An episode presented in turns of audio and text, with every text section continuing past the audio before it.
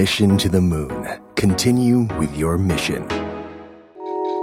Mission to the Moon Good Night ผ่อนคลาย กล่อมใจ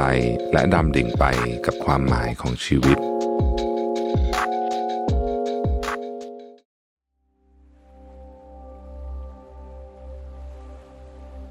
ยินดีต้อนรับเข้าสู่ Mission to the Moon Good Night Podcast ที่จะมาส่งคุณเข้านอน กับเรื่องราว การค้นหาความหมายของชีวิต ในเชิงปรัชญา และแนวคิดในแง่มุมต่างๆ ผ่านการออกแบบเสียง ที่จะช่วยกล่อมให้คุณรู้สึกผ่อนคลายและทิ้งเรื่องวาวุ่นใจก่อนนอนในคืนนี้ ตามชื่อซีรีส์กุดไนนะครับ ก่อนอื่นเลย ผมอยากชวนให้ทุกคนหลับตา นึกถึงร่างกายของเรา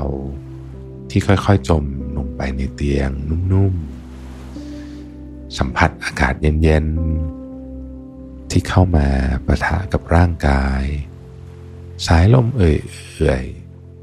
ๆ ที่ผ่านหน้าของเราไปทำตัวให้สบาย ผ่อนคลาย ผ่อนคลายนิ้ว ผ่อนคลายศีรษะ ผ่อนคลายหลัง ผ่อนคลายนิ้วเท้า ร่างกายของเรากำลังผ่อนคลาย และสบาย หายใจเข้า หายใจออก ไม่ต้องเร่งรีบ หายใจเข้า หายใจออก หายใจเข้า หายใจออก โลกรอบตัวของคุณกำลังเริ่มหมุนช้าลง สิ่งที่ผ่านเข้ามาในชีวิตเรา ทั้งวันในวันนี้ ความดีใจ เสียใจ ความกังวล ความคาดหวัง ความยุ่ง และจิปาถาอื่น ๆ อีกมากมาย ขอให้บอกตัวเองว่าเราในวันนี้ได้จัดการเรื่องเหล่านั้นอย่างดีที่สุดแล้ว ปัญหาต่างๆ เรื่องที่ต้องทำต่างๆ ขอให้เป็นเราในวันพรุ่งนี้ เดี๋ยวตื่นมาจะจัดการต่อ แต่สำหรับในคืนนี้ เรามาเตรียมร่างกายให้พร้อม เตรียมจิตใจให้พร้อม ที่จะเข้านอนกันครับ ท่ามกลางความมืดหลังเปลือกตา ผมอยากจะชวนทุกคนลองจินตนาการ ว่าตัวเองกำลังลอยเคว้ง อยู่ท่ามกลางมหาสมุทรอันกว้างใหญ่ สัมผัสของน้ำล้อมร่างกายเราไว้ราวกับกำลังโอบกอดตัวเรา ที่พยายามผ่านชีวิตเต็มที่มาทั้งวัน เมื่อเงยหน้าขึ้นไป ก็พบกับเกลียวคลื่นไหวเป็นระลอก กระทบกับแสงอาทิตย์ เป็นประกายระริบระยับหน้าหมอกผิวน้ำนั้นไม่ได้ว่างเปล่าอย่างที่คิด มันเต็มไปด้วยภาพของความพยายามที่ผ่านมาทั้งหมดของเราเอง ฉายไปราวกับภาพยนตร์ ไม่ว่าจะเป็นความพยายามที่จะผ่านพ้นวันนี้ไป ความพยายามที่จะบรรลุเป้าหมาย ความพยายามที่จะพาตัวเองสู่ความสำเร็จ ช่างเป็นภาพที่น่าภาคภูมิใจ หลายคนก็คงคิดเช่นนั้นทว่าในค่ำคืนนี้ อยากให้ทุกคน หยุดภาพเหล่านั้นเอาไว้ แล้วกรอภาพย้อนกลับไปถึงความต้องการเริ่มต้น ด้วยคำถามที่ว่า ทุกวันนี้เราพยายามเพื่ออะไรกันอยู่แน่ เพื่อความสำเร็จ เพื่อความมั่งคั่ง เพื่อการยอมรับ เพื่อชื่อเสียงเงินทอง หรือเพื่อสิ่งใด ค่อยๆคคิดถามตัวเองจริง ๆ ตอบอย่างตรงไปตรงมาให้ได้ และไม่ว่าคำตอบที่ปรากฏขึ้นในใจของทุกคนจะเป็นอะไร อยากให้ทุกท่านลองถามต่อว่า แล้วทำไมเราถึงต้องการสิ่งนั้น เมื่อได้สิ่งที่ต้องการมาแล้ว มันจะเกิดอะไรขึ้น เราจะมีความสุขนานไหม หรือสิ่งที่เราได้มามันจะนำไปสู่สิ่งใดอีก เชื่อว่าคำตอบที่รออยู่ปลายทางของคำถามที่ฟังดูธรรมดาแต่ลึกซึ้งนี้ คือความสุข ความสงบ และอิสรภาพในจิตใจของเรา นั่นเองคำถามตอบมาที่อยากให้ทุกคนลองถามตัวเอง สำรวจความคิด และยอมรับคำตอบอย่างจริงใจ กับตัวเราเองดูสักครั้งว่า แล้วตอนนี้เรามีความสุขอยู่ หรือเปล่า ถึงคำถามนี้หลายคนคงจะเผชิญหน้ากับคำตอบ ที่ยากจะยอมรับว่า เรานั้นพยายามไขว่คว้าความสุข ในอนาคต ทุกสิ่งทุกอย่างที่เราอยากได้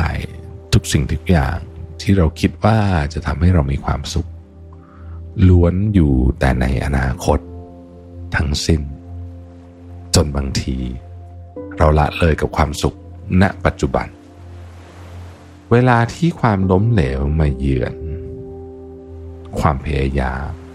ก็ย้อนกลับมาซ้ำเติม ด้วยความจริงที่ว่า ตัวเองช่างว่างเปล่า ไม่มีอะไรเลย ไม่มีแม้แต่ความสุข อย่างไรก็ดี เพราะอนาคตนั้นไม่แน่นอน และคาดเดาไม่ได้ และทำไมเราถึงยังเอาตัวตน เอาทุกสิ่งทุกอย่างของเรา ไปแขวนไว้บนเส้นได้ที่สั่งคลอดค่ำคืนนี้เราจะพาทุกคน ดึงตัวเองกลับมาจากสิ่งที่ยังมาไม่ถึง และให้ความสำคัญกับปัจจุบันมากขึ้น ด้วยแนวคิดอูเว่ยหัวใจของหลักคำสอนของลัทธิเต๋าศาสตร์ตะวันออกที่คอยนำทางมนุษย์มากว่าพันปี อย่างที่หลายคนเคยได้ยินผ่านหูผ่านตากันมาบ้าง ถึงตัวตนของลัทธิเต๋าปรัชญาโบราณที่ถือกำเนิดมาตั้งแต่ศตวรรษที่ 4 ก่อนคริสตกาลเรียกได้ว่าดำรงอยู่มาก่อนที่จะเกิดองค์ความรู้ของฝั่งตะวันตกขึ้นมาซะอีก เป็นสิ่งที่ยึดเหนี่ยวจิตใจผู้คนมาหลายยุคหลายสมัย เนิ่นนานจนกระทั่งเกิดเป็นศาสนาด้วยซ้ำผู้คิดคนแนวคิดและหลักคำสอนของลัทธิเต๋ามีชื่อว่าเล่าจื้อเป็นนักปรัชญาที่ได้รับอิทธิพลจากแนวคิดหยินหยาง ซึ่งเชื่อว่าโลกของเรานั้น ประกอบไปด้วยสองขั้วตรงข้าม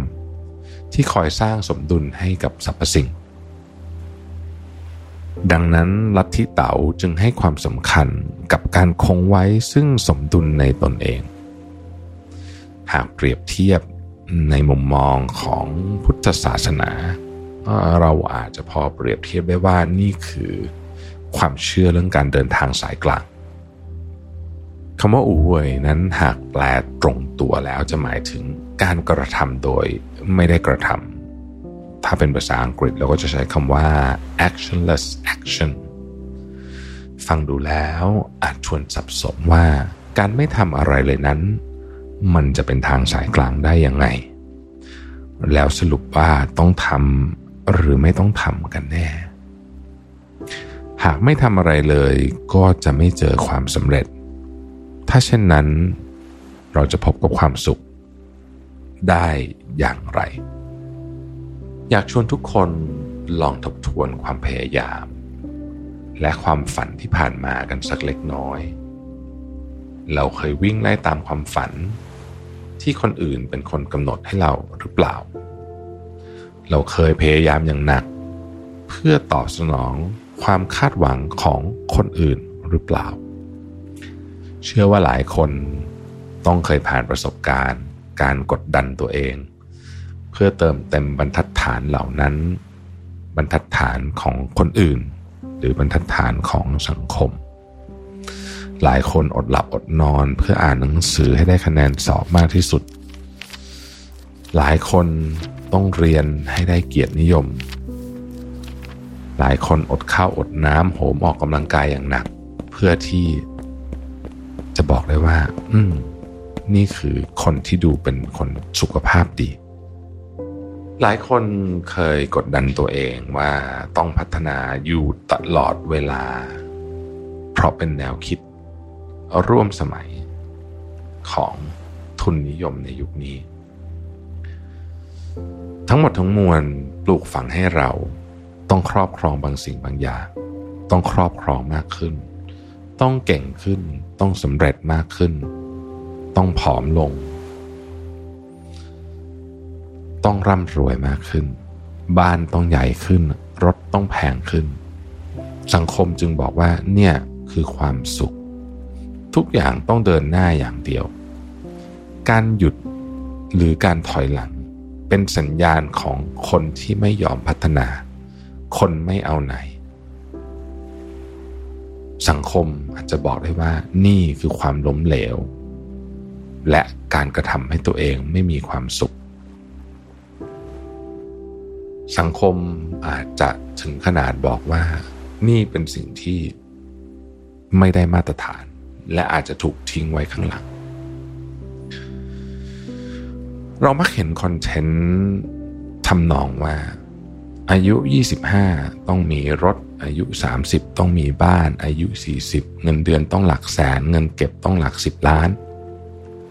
ซึ่งก็ไม่ปฏิเสธว่ามีคนจำนวนไม่น้อยเลยแหละ ที่สามารถทำได้ เกิดจากความพยายามของตัวเอง แต่จากที่ผมพบมาเรื่องจริง ๆ เลยที่ได้มีโอกาสพูดคุยกับหลายคนเขากลับไม่พบความสุขและความสงบอย่างที่คาดหวังไว้ เขากลับพบว่าการวิ่งไล่ตามความคาดหวังของสังคม แล้วคิดว่าที่ปลายทางนั้นคือความสุข ก็ไม่ต่างอะไรกับการปีนเขาไปเรื่อย ๆ แต่ว่าให้เขานี้มันไม่จบสักที พอไปถึงยอดหนึ่งแล้ว เดี๋ยวก็มียอดต่อไป เรียกร้องให้เราปีนไปเสมอ ฟังมาถึงตรงนี้หลายท่านอาจจะสงสัยว่า เช่นนั้นแล้วเนี่ยการยึดหลักหูเว่ยด้วยการไม่ทำอะไร แล้วปล่อยชีวิตให้อยู่ที่เดิมนี่คือสิ่งที่ดีอย่างนั้นหรือ นั่นก็อาจจะไม่ตรงกับความหมายที่แท้จริงของแนวคิดการทำโดยไม่ทำอะไรสักเท่าไหร่ แล้วจริงๆคำว่าไม่ทำอะไรของเขาเนี่ยหมายถึงอะไรกันแน่ หลายคนมองเห็นภาพทันทีเลยว่า อ๋อ นี่คือการลาออกจากงาน มาอยู่บ้านไม่ทำอะไรแล้วก็ภาวนาว่าวันหนึ่งความสุขจะเดินทางมาถึงฉัน แต่ความหมายที่แท้จริงของการไม่ทำอะไรในแนวคิดนี้ไม่ใช่การนิ่งเฉยเช่นนั้น แต่คือการทำโดยไม่พยายามหรือ effortless action เพราะบางทีความกดดันจากความพยายามมากเกินไปเนี่ยเป็นต้นเหตุของการทำลายความสุข โดยเฉพาะความสุขณปัจจุบัน การทำโดยไม่พยายามตามแนวความคิดของอูเวยนั้นไม่ได้หมายถึงการละทิ้งเป้าหมาย ไม่ได้หมายถึงการเป็นคนเฉื่อยแฉะ หากให้อธิบายความหมายของแนวคิดนี้อย่างครบถ้วนแล้ว ก็ต้องย้อนกลับไปทำความเข้าใจถึงหลักการของลัทธิเต่ากันสักเล็กน้อยคำว่าเต่าจากลัทธิเต่านั้น ถ้าไปดูตัวอักษรจีน จะมีความหมายว่าหนทาง บางคำอธิบายตามนิยามของเต่า หมายถึงการไหลไปของเอกภพ ฟังดูแล้วเป็นมโนทัศน์ที่ใหญ่และอาจจะเข้าถึงยาก แต่เมื่อลองพิจารณาอย่างง่ายแล้วนั้น เต่าคือจุดกำเนิดของสรรพสิ่ง และวิถีทางที่สรรพสิ่งดำเนินตามนั่นคือวิถีหรือคันลองของธรรมชาตินั่นเอง อุดมคติของลัทธิเต่านั้นเชื่อว่า หากสรรพสิ่งไหลเวียนตามการผันผวนของจักรวาลหรือเต่า โดยไม่มีอุปสรรคใดมากีดขวาง สรรพสิ่งเหล่านั้นก็จะผ่านพบกับการผลิดอกงดงาม ความเจริญรุ่งเรือง หรือว่า flourishing นั่นเองถ้าว่ามนุษย์นั้นชอบประกอบสร้างปัจจัยที่มาขัดขวางการดำเนินไปของวิถีแห่งธรรมชาติ เราขอยกเนื้อหาบางส่วนจากตำราเต้าเตอร์จิง ที่ว่ากันว่าเป็นคำพีที่เล่าจื้อเขียนตั้งแต่สมัยพุทธกาลเพื่อเป็นแนวทางของการปฏิบัติตามหลักของลัทธิเตาปัจจุบันมีฉบับแปลออกขายทั่วโลกรวมถึงภาษาไทยด้วย ซึ่งเป็นหนังสือที่ผมแนะนำเป็นอย่างมาก โดยบทที่เราจะอ่านให้ทุกท่านได้ฟังในค่ำคืนนี้นั้น คือบทที่ 38 ซึ่งแปลไทยโดย คุณพจนาจันทรสันติ มีเนื้อหาดังนี้ ผู้มีเมตตายิ่งนั้น กระทำโดยปราศจากการกระตุ้นเตือน ผู้มีความยุติธรรมยิ่งนั้น กระทำโดยการกระตุ้นเตือน ผู้ยึดถือปฏิบัติอันเคร่งครัด กระทำโดยการกระตุ้นเตือน ผู้ยึดถือประเพณีอันเคร่งครัดกระทำลงไป เมื่อไม่ได้รับการตอบสนองต่อผู้ใด ก็หันมาใช้วิธีบังคับ เนิ่นนานต่อมา ผู้คนจึงค่อยๆเชื่อตาม เชื่อถือตามอย่างประเพณี ดังนั้นเมื่อเต่าสาบสูญไป คุณธรรมก็เข้ามาแทนที่ เมื่อคุณธรรมสูญหายไป ความเมตตาก็เข้ามาแทนที่ เมื่อความเมตตาสูญหายไป ความยุติธรรมก็เข้ามาแทนที่ เมื่อความยุติธรรมสูญหายไป ประเพณีก็เข้ามาแทนที่ แม้ว่าตำราเต้าเตอร์จริงจะสามารถตีความได้หลากหลายตามประสบการณ์ของผู้อ่านแต่ละคน แต่ในบทที่ 38 นี้มีคนจำนวนมากตีความหมายถึงนิยามของเต๋าได้อย่างน่าสนใจ กล่าวคือ เต๋าคือคันลองของธรรมชาติ และดำรงอยู่เช่นนั้นเป็นสารณะ ทว่ากฎเกณฑ์มากมายที่มนุษย์สร้างขึ้นมา ไม่ว่าจะเป็นภาษาประเพณี ความคิดเชิงตรรกะต่างๆ รวมถึงการปกครองการเมืองและกฎเกณฑ์อื่น ๆ อีกมากมาย ต่างเป็นแนวคิดที่ขัดขวางการไหลเวียนของเต๋าหรือพูดอีกอย่างหนึ่งก็คือเป็นการดำเนินชีวิตที่ตรงข้ามกับอุดมคติของลัทธิเต๋านั่นเอง คิดว่าหลายคนที่ฟังอยู่ก็เริ่มรู้สึกตัวแล้วว่า ความคาดหวังของสังคม ที่เข้ามากำหนดว่าเราต้องมีเป้าหมายแบบใด หรือแม้กระทั่งความเชื่อว่าคนเราต้องมีเป้าหมาย คนเราต้องใช้ทุกวินาทีอย่างคุ้มค่า ความเชื่อเหล่านี้ก็ต่างเป็นความเชื่อที่มนุษย์สร้างขึ้นมา ใช้บังคับ หรือบังคับแบบไกล ให้ผู้คนในสังคมดำเนินรอยตามเพื่อเป้าประสงค์บางอย่าง ไม่ใช่เต่าแบบที่ลัทธิเต่าแนะนำให้ดำเนินรอยตาม เพื่อพบพานกับความเจริญรุ่งเรือง แท้จริงนั้นความเชื่อของลัทธิเต่า คือการดำเนินชีวิตตามคันลองแห่งธรรมชาติ นั่นคือความหมายที่แท้จริงของการทำโดยไม่พยายาม กล่าวคือไม่พยายามฝืนวิถีของธรรมชาตินั่นเอง ฟังดูเหมือนจะง่าย แต่การปล่อยให้ตนเองไหลไปตามคันลองของสรรพสิ่งนั้นต้องทำอย่างไร เพราะมนุษย์เราประกอบสร้างและใช้ชีวิตภายใต้แนวคิด ที่มีกรอบให้ผู้คนทำตามเป้าประสงค์บางอย่าง มาเป็นเวลานานหลายร้อยปี ความจริงนั้นการหวนคืนสู่เต๋าเป็นเรื่องเรียบง่าย และไม่ได้มีกฎเกณฑ์แนวทางปฏิบัติมากมายอย่างที่คิด เพราะการดำเนินชีวิตตามวิถีแห่งธรรมชาตินั้น คือการปล่อยใจให้อบรับกับสรรพสิ่งที่เกิดขึ้น และเปลี่ยนแปลงโดยไม่พยายามบังคับว่าสรรพสิ่งนั้น